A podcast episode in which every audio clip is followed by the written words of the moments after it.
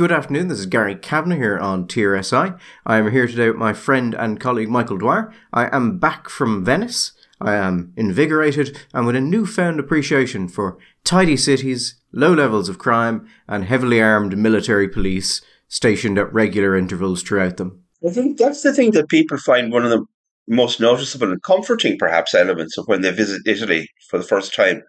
There really are a lot of police visible around the gaff, aren't there? There are. Uh, some wearing quite snazzy capes. Oh yeah, yeah.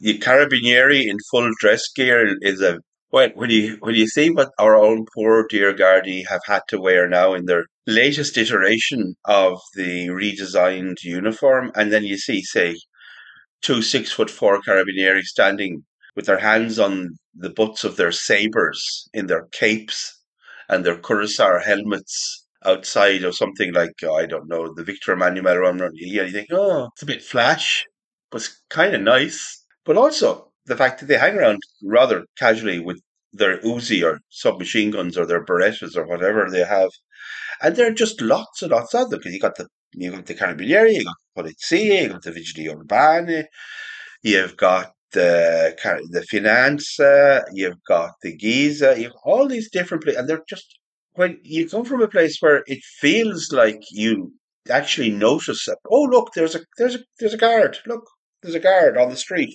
It's kind of comforting. And of course, Gary, you achieved many great things at work and uh, enjoyed many very fine PowerPoint presentations, I'm sure. And I use the word enjoyed there uh, in a completely unironic way. One one thing that was actually interesting uh, about it is Venice is just all very narrow, winding streets, high walls. It's a city that should feel unsafe, just because every it is so easy to get lost, and it's an it's got an interesting feeling to it, where the city is clearly decaying to some extent because of the the water and just how old it is. But it doesn't feel like if you go to Detroit or Philadelphia in America, you get this real sense of overwhelming urban decay whereas Venice seems to be being built up as quickly as it's taken down. But it feels like an exceptionally safe place, but the layout of it would be immensely conducive to crime. Yeah, I have a suspicion that it is a very safe today, but that maybe sometime around 1775, if you had been an Irish traveller wandering around the back streets, it was a lot less safe. I mean, it's got a layout that seems like designed for murder. Yeah, designed for cut purses and uh, vagabonds. I, I, one of the things I noted about it was that um, because the layout of the city seems purely designed for crime, but feels exceptionally safe. Whereas I don't get that feeling in Dublin anymore. Uh-huh. Well, you see, it, there are those guys who feel that we have a problem not just with crime but also with punishment. To give a bit, throw a bit of a, a Dostoevsky segue in there. See, see how I did that? Yes, it's it, it's it's been it's been a a, a funny time lately with uh, judicial decisions not meeting with universal approval. Yes, and, and we saw actually there during the week uh, the Irish Penal Reform Trust. They were out on the radio, they were out in Newstalk, I think, talking about uh, mandatory sentencing guidelines. And it's quite interesting, Michael. The Irish Penal Reform Trust, the executive director, Molly Joyce, said that there was no value in mandatory sentencing guidelines. On what basis? What was what shall we say were the, the her parameters for making that decision? Is, is there empirical evidence that is there empirical evidence for what that the people who get mandatory sentences commit crime at the same levels as people who don't? I don't know. What, what does she mean by that? Well, she brought up a couple of points. Firstly, she said that um, it has the potential for injustice because it removes the ability, uh, the, the discretion of a judge to take into account personal circumstances. She said there was little evidence that it actually works as a deterrent, and if it doesn't work as a deterrent, there's no value to actually introducing these sentences. And then she said, well, it could lead to sentence inflation. Oh, sentence inflation. Yeah, which is a phrase I'd never heard before. I mean, I've heard people discussing the idea of harsher sentence, but never, never as inflation. So she said that would be terribly concerning if people started getting harsher sentences because it's expensive to the state and uh, prisons are overcrowded. Yeah, I, I, I'm, I'm, I am on the face of it convinced that her real concern here is the expense to the state. I have no doubt, Michael, that the Irish Penal Reform Trust's primary concern is the state's financial health. In the same way, Michael, I'm sure if in response to her saying prisons are overcrowded, the government announced that it would build a new prison, they would have to oppose that purely on the grounds, Michael, that it would be uh, an undue burden on the state's finances, and not because they would oppose any and all movements in that measure for any reason they could desperately cling to. Absolutely. The Irish Penal uh, Reform Society has a long tradition going back, I think, in, probably to the Victorian era, of opposing unnecessary fiscal burdens on the taxpayer. They are famously concerned about the taxpayer. And I think we need to we should we should salute that. There are not enough people out there pretend I almost said pretending, Gary, it's weird. Protecting protecting the the taxpayer from the voracious wolf that is the tax consuming state. Now, there are those, Gary, whoever would say, well, we have to put them somewhere because putting people out in the street with 200 convictions and never sending them anywhere isn't working. And if the gaff we have at the moment is in fact overcrowded and to the point that judges have become reluctant to send more people out of some kind of humanity or practicality, then we may indeed have to build another prison. And much like you might need to build three or four 600 bedroom hotels in Dublin to deal with the problem of capacity. We need, need to build a big old prison just to deal with the capacity problem. Criminology, I must say, Michael, is an absolutely fascinating field, particularly modern criminology. Uh, because, I mean, some have said, Michael, that it was the first field to fall after sociology and is now so unbearably political and ideological that it really bears no relation to any sort of academic field at all, as opposed to just pure, unadulterated activism that you could hook right to your veins. Yeah, but Gary, the kind of people that say that are not the kind of people that you or I would want to spend time with. No, I, but I must say, I, I found it quite difficult to get explanation for one particular thing that is very popular with criminologists. The idea that you know uh, things like three strike rules don't work, that mandatory sentences don't work, because one of the most commonly replicated and strongest held findings in the history of criminology, Michael, is this: a very small percentage of the population create or causes the vast majority of crime. Yes, it's it's the Pareto principle, but even stronger aligned. Like you're talking a couple of percent of the population responsible for vast, vast quantities of crime. Do you remember there was that um, terrible, terribly tragic um, automobile accident, Michael, where those people suspected of being a burglary gang were all killed, and the crime stats notably dropped because I think four or three or four people died. Yeah, uh, one senior policeman commented afterwards that there had been a noticeable decrease in that certain kinds of crime against property in South Leinster afterwards. And he seemed to be suggesting that there was some kind of a connection between the two events. Yes, it's always something I've wondered when people you know, come out and say that these things don't work. Given that that finding is so strongly validated, and well, if those people are in prison, what crimes could they commit? And that reminded me that we only ever talk, Michael, about deterrence and rehabilitation. But traditionally, there were actually five different aspects that were considered when one considered whether a punishment was just or effective. And it wasn't just deterrence and rehabilitation. There was also, for instance, uh, Michael, incapacitation. The idea that, well, sometimes you imprison someone so that they can't commit other crimes. Or, and this is this has fallen very dramatically out of fashion, retribution the idea that you imprison someone because they deserve to be punished. I know there's also restitution, but that's you know, not always a, factor.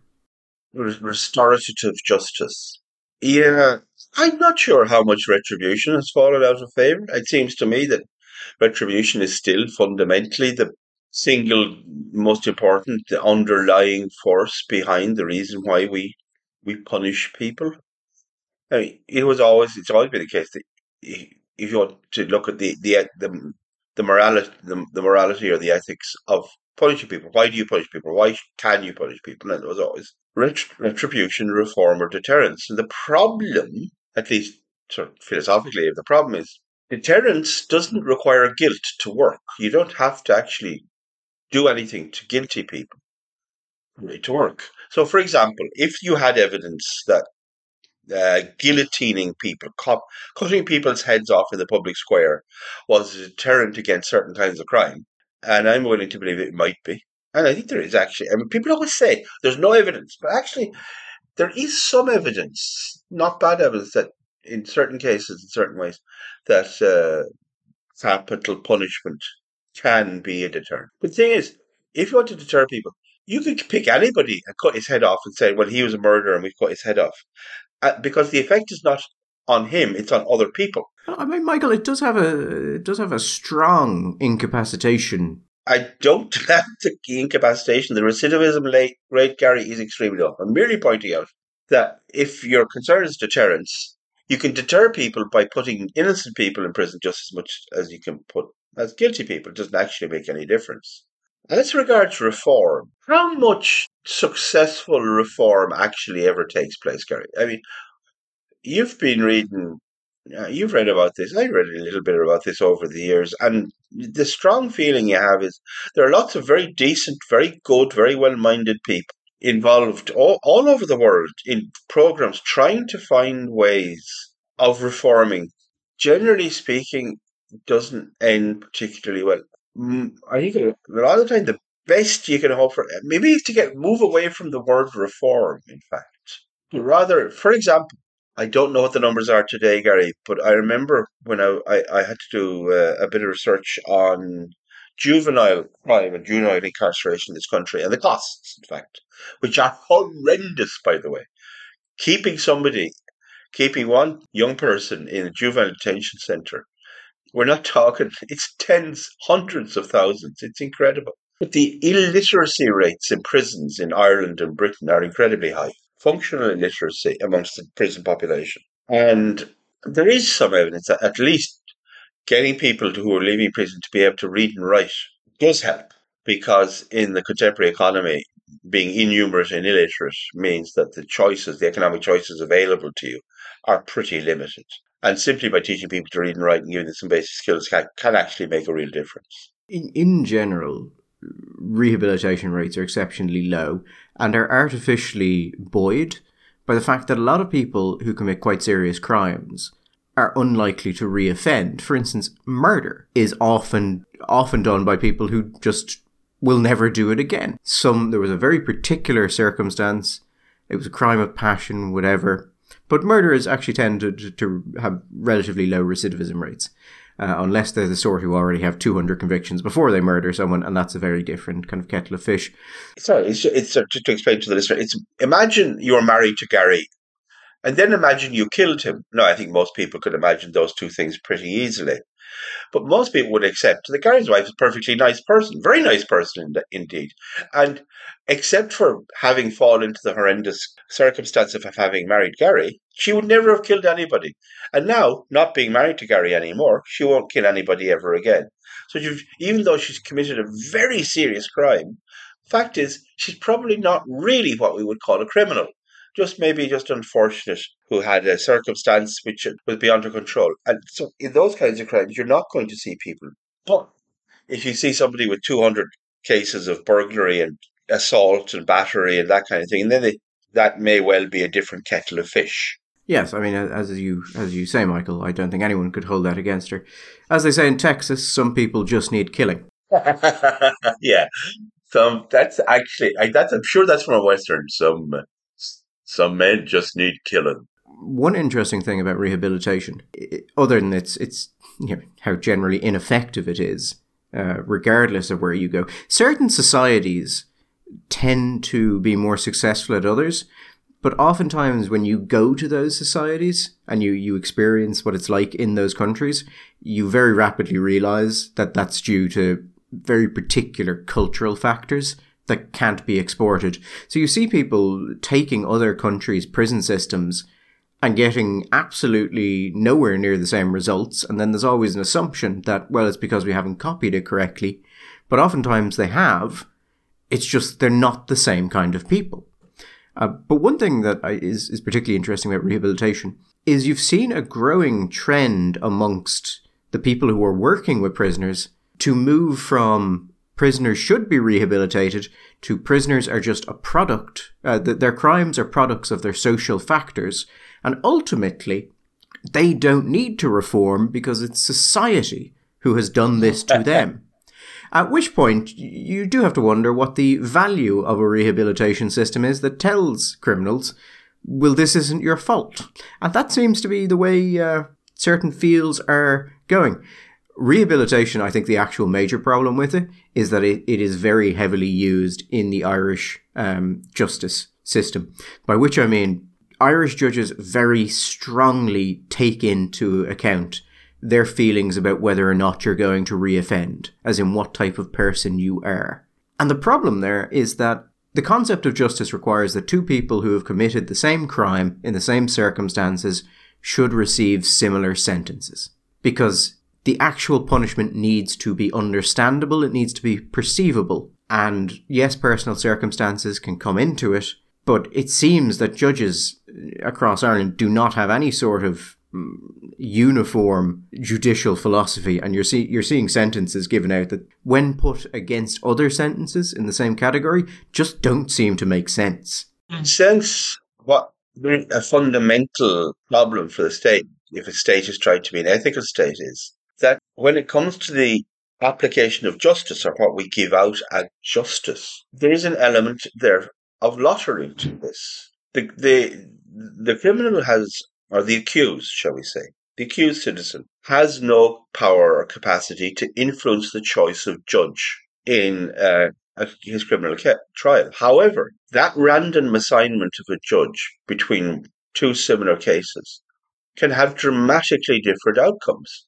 Where in one case, maybe the accused will walk away with an 18 month suspended sentence, and if they're a good boy for the rest of the time, never serve a day inside in prison. Somebody else may actually end up spending three years in the joy. And it's not simply a question that, you know, well, it's a bad thing because you the fact that the guy gets only 18 months, that affects our deterrent capacity for crime because, again, the whole question of deterrence is skeptical about it. But rather, there's an actual injustice there. Somebody has been treated unjustly. Either the guy who got 18 months suspended or the guy who got three months, but certainly somebody's got it up the arse. And it shouldn't be a lottery for justice. There should be a degree, if we're going to try and be an ethical state as much as we can, there needs to be a certain degree of consistency in the point, because this is very, very serious. I don't know if you've ever seen any films based on prison life, Gary. I have seen a number. And if they're if they're being made as adverts for prisons, they fail miserably because I've never seen a prison film that made me want to go there. I am very, very motivated not to go to prison. And if you have a system where people are going to, some people are going to prison and some people are not for the, doing the same thing, that's wrong. Sending someone to prison is a very serious thing indeed, and it shouldn't be based on whether or not you get Judge A or Judge B. It should be based on what you have done to the state or to your your fellow citizens. There's all, all this talk about judicial discretion, but there is, I think, a question of to what extent discretion has degenerated into arbitrariness. Things just happen. If you get the right judge, you're fine. If you don't get the right judge, you're screwed. Uh, and yes, that, that is offensive to the idea of justice. If you actually want to talk about deterrence, Michael, um, and I'm not terribly familiar with actually the, the research on mandatory minimum sentencing guidelines, particularly. I am, however, generally familiar with the um, research on deterrence more broadly. And if you want to actually use punishment as uh, a deterrent, it generally needs to be three things. It needs to be certain, it needs to be immediate, and it needs to be severe. certainty is. I'm sorry. Do you mean certainty as in the level of belief that a person has that they will in fact be caught for committing a crime? Yes, that you will be caught and that upon being caught that you will receive a punishment for that. Yeah, well, that's that's been fairly well established for a long time. That the real the deterrence is the idea that you can simply add on instead of making it ten years for a crime, you make it fifty years for a crime. That will add deterrence.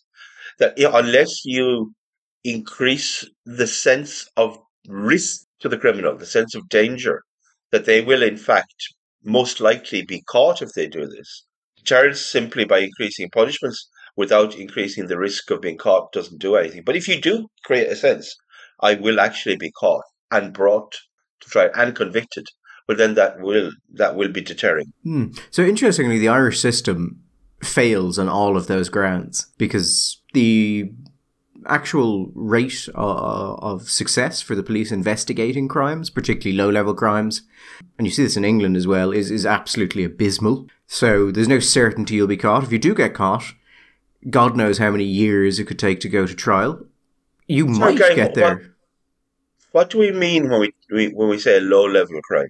What you see, particularly in, in Western Europe over the last while, is partially due to stretched budgets and partially just due to, I think, uh, shall we say, leadership failures. A, a move to take certain crimes less seriously, like your low level stuff, like bike thefts, you know, low level assaults, pickpockets, stuff like that.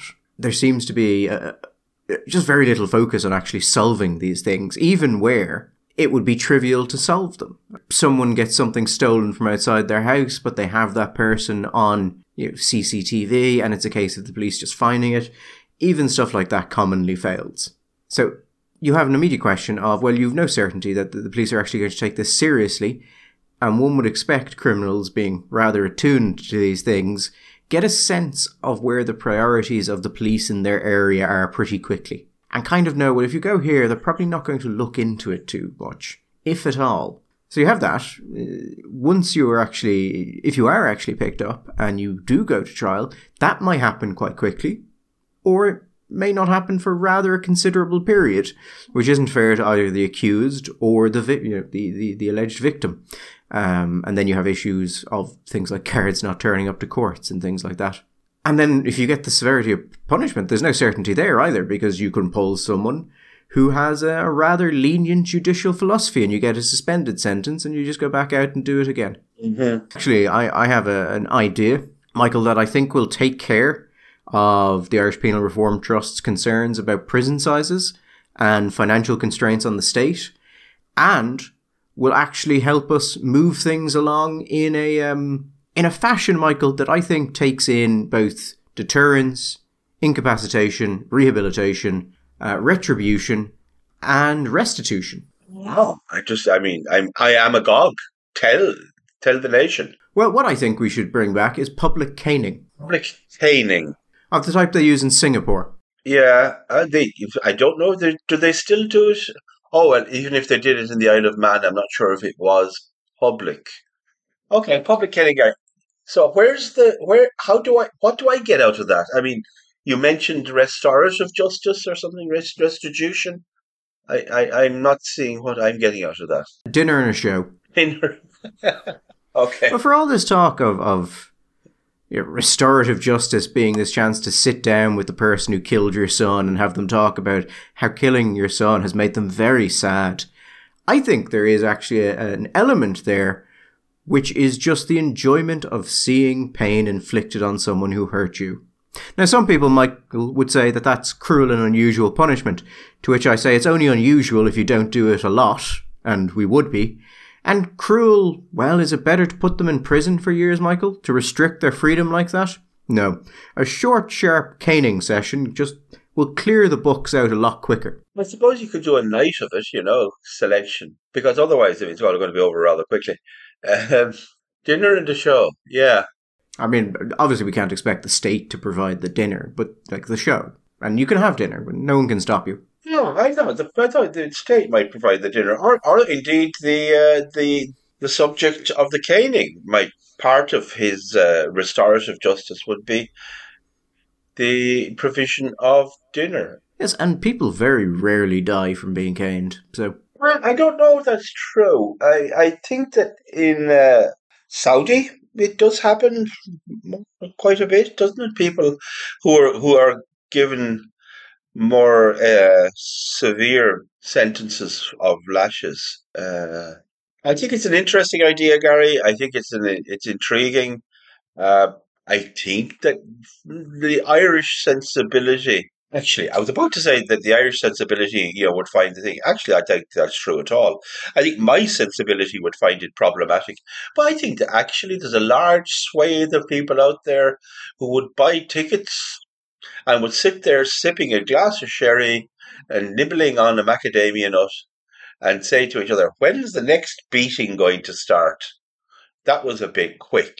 Every town in Ireland, rural and in the big cities, has those people that are just commonly known as miscreants. You know, the sorts who are always just causing trouble, or, you know, perhaps there are burglaries, things like that. I think it could be a real community building moment when that person is dragged into a public, a public square and whipped. They may be called miscreants in Navan. I we have a different word for them uh, down here, but not one that I would like to use. Even though we do swear, this is not a word I would like to use.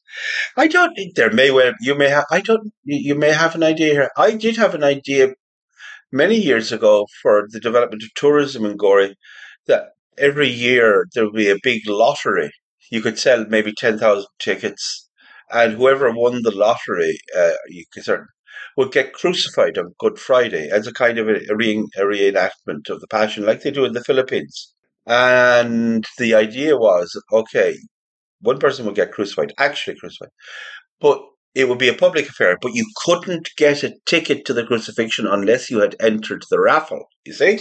And, you know, I think you get a lot, you, you could do the thing over like two weeks, have a knockout section, you know, like a, you know, whittling down the numbers, 10,000 5,000, 1,000, 100, that kind of thing. Get a tourist in. You might be able to meet, ma- sort of match up that idea, right, with your idea, and, and as a kind of a, a, a tourist uh, event, but you know, build it up a bit, you know, flesh it out.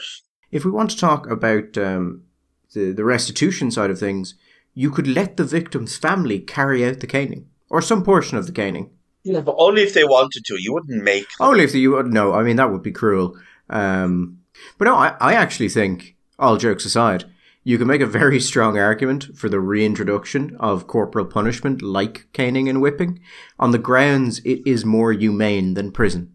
Well, I think there is an argument there, certainly. And I, I mean, not I'm not being flippant here because obviously we're talking about degrees of severity, although it depended on the Christian brother involved.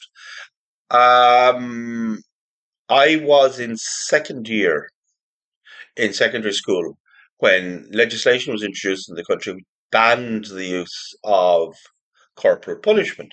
Now, I'm not sure if it banned it in all schools or just in public state funded schools. Anyway, it banned the use of corporal punishment. And there was a poll taken of students in my school whether or not they approved, whether they were happy or unhappy or whatever with the banning of corporal punishment.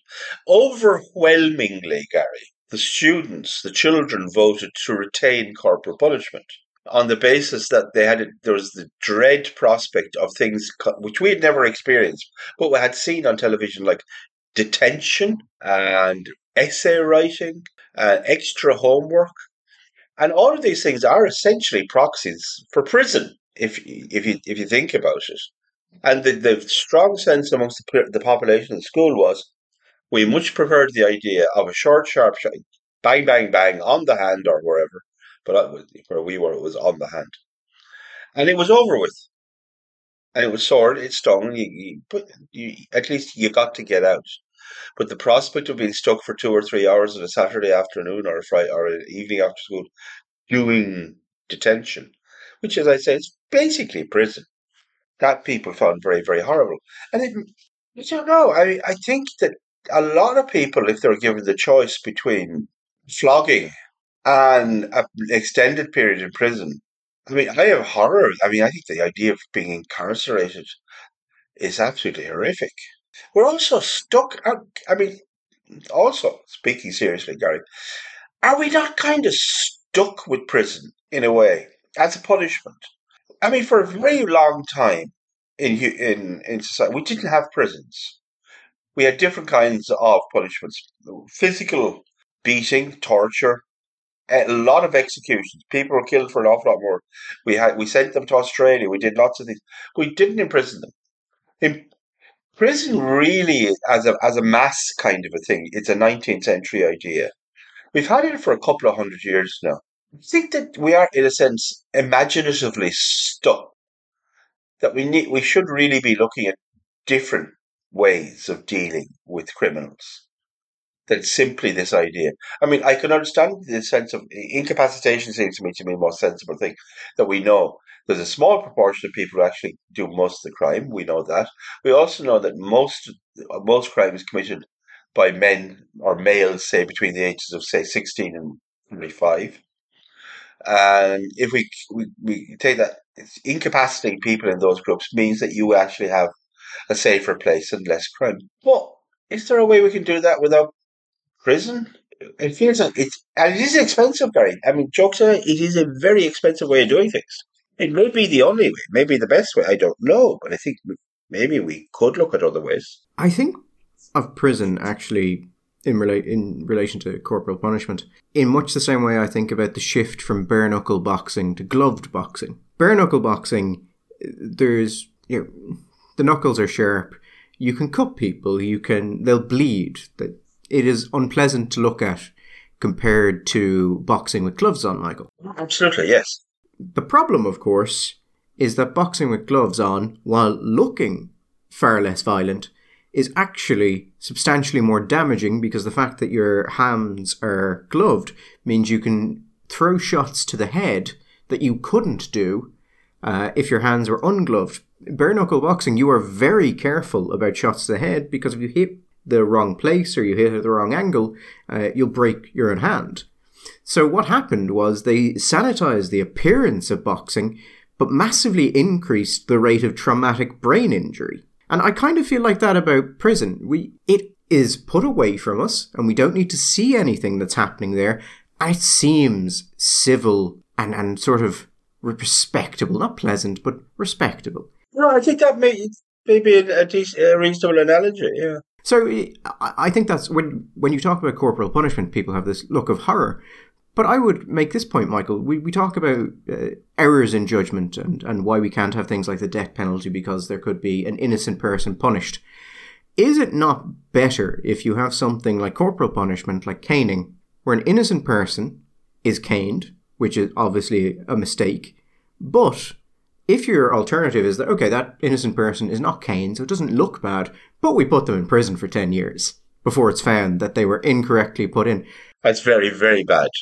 The corporal punishment actually lessens the impact when there is a miscarriage of justice because it is done and it's over. Whereas prison, I mean, there have been cases, Michael, of people spending 20, 30 years in prison and then found to be wrongly imprisoned. I suspect those people if given the chance, would have probably taken the caning. Well, uh, you'd imagine that after 30 years in prison, other than the fact that they've they've just horrendously lost 30 years of their life, that they their their their capacity to live it has been materially affected by their institutionalization of spending 30 years in prison. And, and having not only lo- robbed the 30 years before them, they've robbed their future as well. And the other benefit, of course, is that if you use things like public caning, things like that, with no imprisonment component, well, then you don't put people in a giant building full of other criminals that they can talk to about the best way to commit crimes. Yeah, you, you cut the university of crime aspect out of it.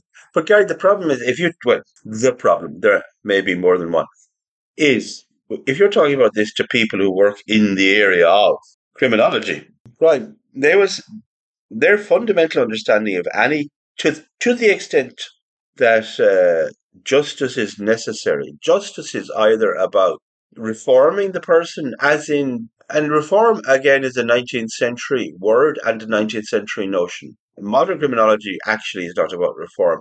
It's essentially a psychotherapeutic approach that something has happened. It's a kind of Foucaultian idea, although really Foucault opened up the prisons and some of these people would. It's a psychotherapeutic approach that we have to help these people deal with whatever the issues are caused by the alienating nature of society, which has produced this hostility in them, which leads to criminality. So we need to psychotherapeutically approach it. So it's reform, or maybe the less soft-hearted, the less whatever, believe it's a deterrent. But none of them really believe in the notion of retribution because they so they think that rep- retribution is actually simply revenge. That we are engaged as a society in taking revenge on these people, and that revenge is morally wrong. Therefore, we have to move away from that notion completely. So that retrib- we can call it retribution, but in fact, it's simply society taking its anger out on an individual. That's a bad thing, so we need to stop doing it. And I think that whatever you can say about prison, that beating somebody on the arse with a cane is fairly explicitly society taking its anger out on someone. I would I would make the point here, Michael, that rather than disagreeing with them, and I think you can, you can make the, the very clear point that there is a difference between you know bloody revenge and a society saying we will not accept these things and there will be a punishment if you do them and being upfront that that is the way this will go. Uh-huh. I would make the point that the punishment of someone who has committed a crime and has done something which a society can rightfully view as either morally outrageous or harmful to that society's interests. I think in those cases, punishment is just, that retribution is just and defendable on those grounds. And I know that's a very old fashioned idea, Michael. Very, very, very old fashioned. But I think, you know, I just feel that, you know, if someone, let's say, rapes someone, and you know they're never going to do it again, for whatever reason, it's still perfectly acceptable for society to go, well, it doesn't matter if you're not going to do it again. You've done it once. And on that basis, we are going to punish you very severely. I think that's that's perfectly reasonable. I do also note, and these odd arguments you hear occasionally, where so let's say someone is sent uh, arguing it for the death penalty, and you'll Yeah. hear these very reasonable NGO types say, "Well, one of the reasons we shouldn't have the death penalty is because you know isn't them staying in prison for the rest of their life crueler?" Okay. I don't know. uh, Have you heard that? Oh, yeah, many times. And I just every time it happens, I just, there is a sort of a when I think of things like corporal punishment and the death penalty, I don't select them because I think they're cruel. I select them because I think there are occasions where they are just. So this whole oh, it'd be crueler to have them live their whole lives in prison. Well, that's not the point, though, is it? It's also kind of bizarre that what they're effectively doing, even if they realize, it, they're effectively advocating for a system based on cruelty because they like it. Yeah, and I don't know if it's because these people just can't. They are so respectable, so so standard that they can't see why anyone would support corporal punishment other than a desire for cruelty, or if they themselves actually quite like cruel systems. I don't want to get too deep into delving into the psychopathology of an Irish liberal progressive type because that's a kind of a Pan's labyrinth I don't think I'd ever get out of. But let's just say that there are, we can agree to disagree, but I say build it and build a big one and put it somewhere nowhere near me. I would also say, uh, actually, we, we were talking, just to expand on the boxing analogy we were talking about, Michael, where I think you've actually seen that do the most harm, other than the, the fact we've now gone for prison over any other type because it just looks better, is in, and you see it particularly in America, the death penalty. The death penalty in state after state has been messed around with with the aim to make it more humane. But when you actually look at what's being done, it hasn't made it more humane. It's made it much worse. What it's done is made it cleaner, has made it less distressing for other people to see. So you moved away from things like hanging, the garrote, uh, firing squads. Although people forget firing squads were generally used on people who were deemed to have some level of honour or distinction or some measure of worth.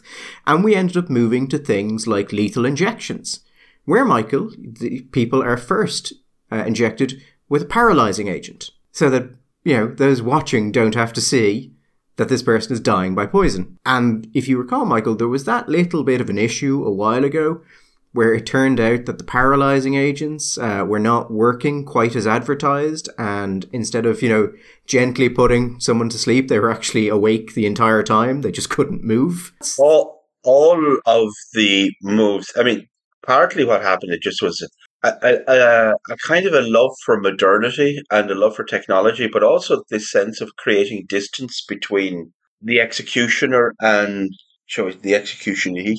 The there is a term for someone who's being executed, but I can't remember what it is now. Anyway, it, it was uh, both that this will be more humane, this will be better and cleaner. The the truth is, we have actually created systems because electrocution can go wrong and what can go wrong will go wrong and has had there have been horrible stories of cruelty of, of execution gassing the same when you hear descriptions of people when they were gassed and the gas and and, and the lethal exe- the lethal injection this i think people are very attracted to it because it was like you know you you bring your old dog down to the vet and he gives them injection and they just quietly go away to sleep and that's what we want. But that's not what happens with lethal injection, or not what has happened with lethal injection. Have you ever? Uh, there's a film out there with starring Tim, Timothy Spall.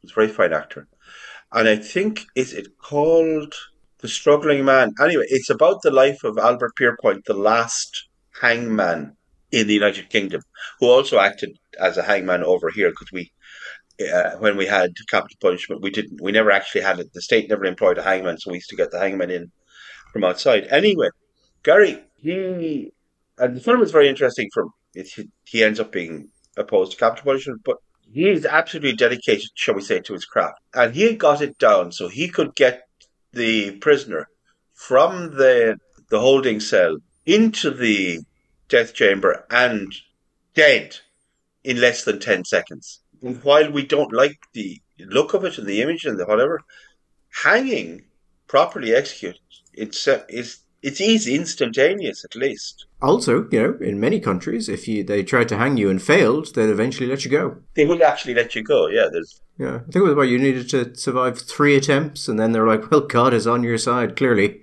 Go now and sin no more. Was obviously we associate guillotining with the, the revolutionary France, but guillotining was used in France and parts of Germany uh, all through the 20th century. I think Vietnam was the last country to officially abolish guillotining. But I think the guillotine was probably more humane, if that's really what you're talking about. Prisons and corporal punishment are are a very interesting area because they cause such a strong reaction in people, either usually against with modern sensibilities, but then, I mean, the things we've talked about, things like the executions, the prison being, they're cleaner. There's more distance between them. So there's a strong emotional response in support of that sort of thing. But when you actually look at it, I think it is worth considering whether or not your response is actually because you know, the welfare of prisoners is actually higher, or because you just don't morally or aesthetically like it. And you don't care if it's worse as long as it looks prettier. It's a bit like it's not very nice and nice, but it's a bit like our approach to food. Not that long ago, nobody would have been particularly, well, not nobody, but the vast majority of people would not have been actually particularly upset if you had insisted that they saw where their food came from. If I'm, you're talking about meat, because a lot, a lot of people would have had some kind of exposure to a slaughtering. I mean, in some countries, they still do. I mean, certainly in small towns in Italy, all over Italy, there's still there's still a strong tradition of people either raising a pig or buying a pig, which then they would slaughter, and then they would make salamis and hams and whatever. But as a society, we've become mostly far distant from the slaughterhouse. And blood upsets us. And the I think in this case the idea say something like the guillotine, the idea of human blood and a head being decayed, it's just really ah it's an ick factor it's a very strong ick factor. And that's really what repels us. And because we have that immediate emotional response, I think what happens when we have that kind of response is we stop there. That's and then we we don't continue down the line and think further about that. We just have this immediate reaction, this kind of visceral emotional response. We stop there and say, no, don't like. But that's the response of an infant. You know, no, don't like. It's not the response of, of an adult. So, in closing, corporal punishment more humane, more just, more efficient. It's good that you agree with me, Michael. Mm, I, I, by the way, as the dear listener, I'm sure has intuited, I'm not necessarily agreeing with Gary here. I think I've made some strong points. Oh, very strong points, Gary. Very strong points. And if I see you coming coming at me with a cane, I shall move very quickly in the opposite direction. Well, I think on, on that basis, I uh, we had planned to talk much less about this topic, but I think we've actually run our time purely on this, Michael. You'll have to wait till next week to talk about Bertie Ahern and the King returning. planned, Gary. We planned, yes. Because everything we do is so carefully planned. We had, yes, but in time we had planned to talk less about this, but there you go. So we shall be back next Sunday, and like Bertie, and we shall talk about the return of the king then. But until then, mind yourself and have a good week. All the best.